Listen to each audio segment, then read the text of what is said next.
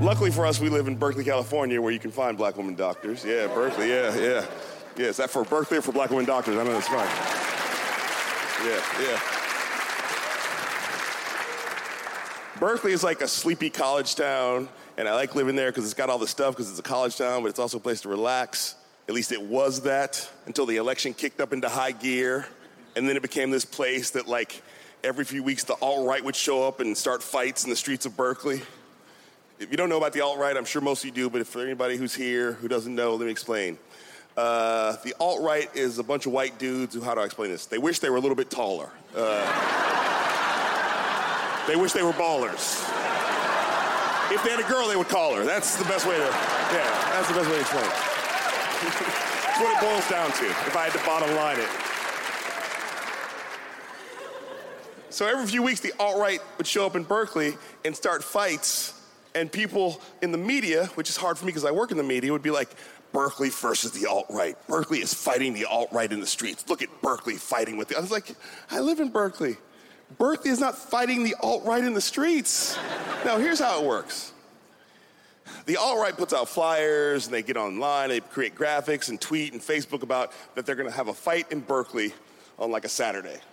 And then what happens is that in the surrounding area of Berkeley, people who like to fight are like, Do you wanna fight in Berkeley this weekend? sure, I'd like to fight this weekend. What's it about? I don't give a shit. I just want to hit somebody. Yeah. and they show up and they fight in the streets. And then the media goes, Berkeley versus the alt right. The alt right is fighting in the streets. It's like, no, it's not Berkeley. Do you know how it affected the residents of Berkeley when the alt right showed up the first time? This is how the residents of Berkeley were affected it canceled the farmers market. That's how Berkeley was affected. There was white women in yoga pants standing at the fight going, this is bullshit! How the fuck am I supposed to get my kale, all right? What, am I supposed to get it from Whole Foods like I'm a goddamn refugee? Is that what I'm supposed to do? Is that what I'm supposed to do? Like I'm Somali? Is that what you want me to do? Carrying yoga mats wrapped in plastic, never been used. So then, yeah, the media's like, it's Berkeley versus the alt right. And then what happens is that all these D list right wing celebrities showed up in Berkeley to take advantage of the moment so they could get some press. And so then you got like Ann Coulter and Milo Yiannopoulos showing up. And they had speeches at Berkeley, but they didn't give the speeches because when they showed up, the alt right showed up and there's fights in the streets, and the police were like, We can't have this. This is not safe for our students. And we're like, I gotta get to class. So they, their speeches were canceled, and then Ann Coulter and Milo Yiannopoulos and all the people on the on the right are like, Berkeley is anti-free speech. Berkeley doesn't like free speech. No, I live in Berkeley. Berkeley is fine with free speech. We love freedom of expression. We're anti-bullshit. All right? We don't. We're not down with bullshit.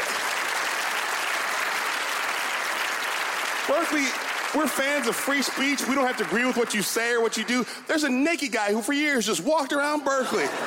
And everybody's like, there's the naked guy, anyway.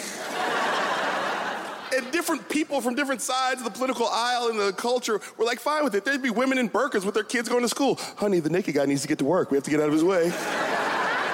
they were not mad. He's like, I gotta be naked in the park by 10:30, huh? Berkeley's like, yeah, as long as you don't get any nakedness on me, have at it kind of Berkeley's thing. We're not anti-free speech. We're anti-bullshit, man. You know, and that's why I hate the whole the fake argument about free speech. No, you have the freedom of speech, but what you don't have is the freedom of consequences from that speech. You understand what I'm saying?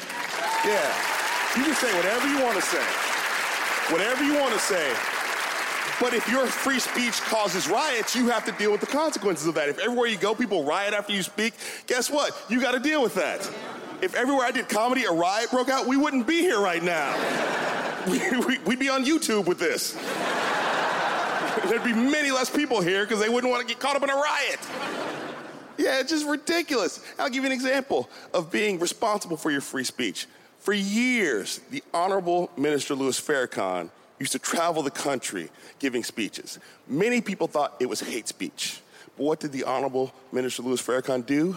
He traveled with security so that when he gave a speech, the Fruit of Islam would be outside, wanting people on the way in. They would line the walls, they'd be behind him on the stage, so the Minister Farrakhan felt safe, so the audience felt safe, so the surrounding community felt safe, because he understood he had to deal with the consequences of his free speech. So what I'm saying is, Ann Coulter and Milo Yiannopoulos, if you want to walk around spewing hate speech, then hire the Nation of Islam. That's all I'm saying. That's all I'm saying. That's all I'm saying. That's all I'm saying. And if you do, then please let me film it for my next TV show. I wouldn't even have to be in it. I would just put Ann Coulter and Milo Yiannopoulos in a 15 passenger van with the Nation of Islam, just driving around the country. The sexual tension would be amazing. Watch W. Kamau Bell's stand up special only on Netflix.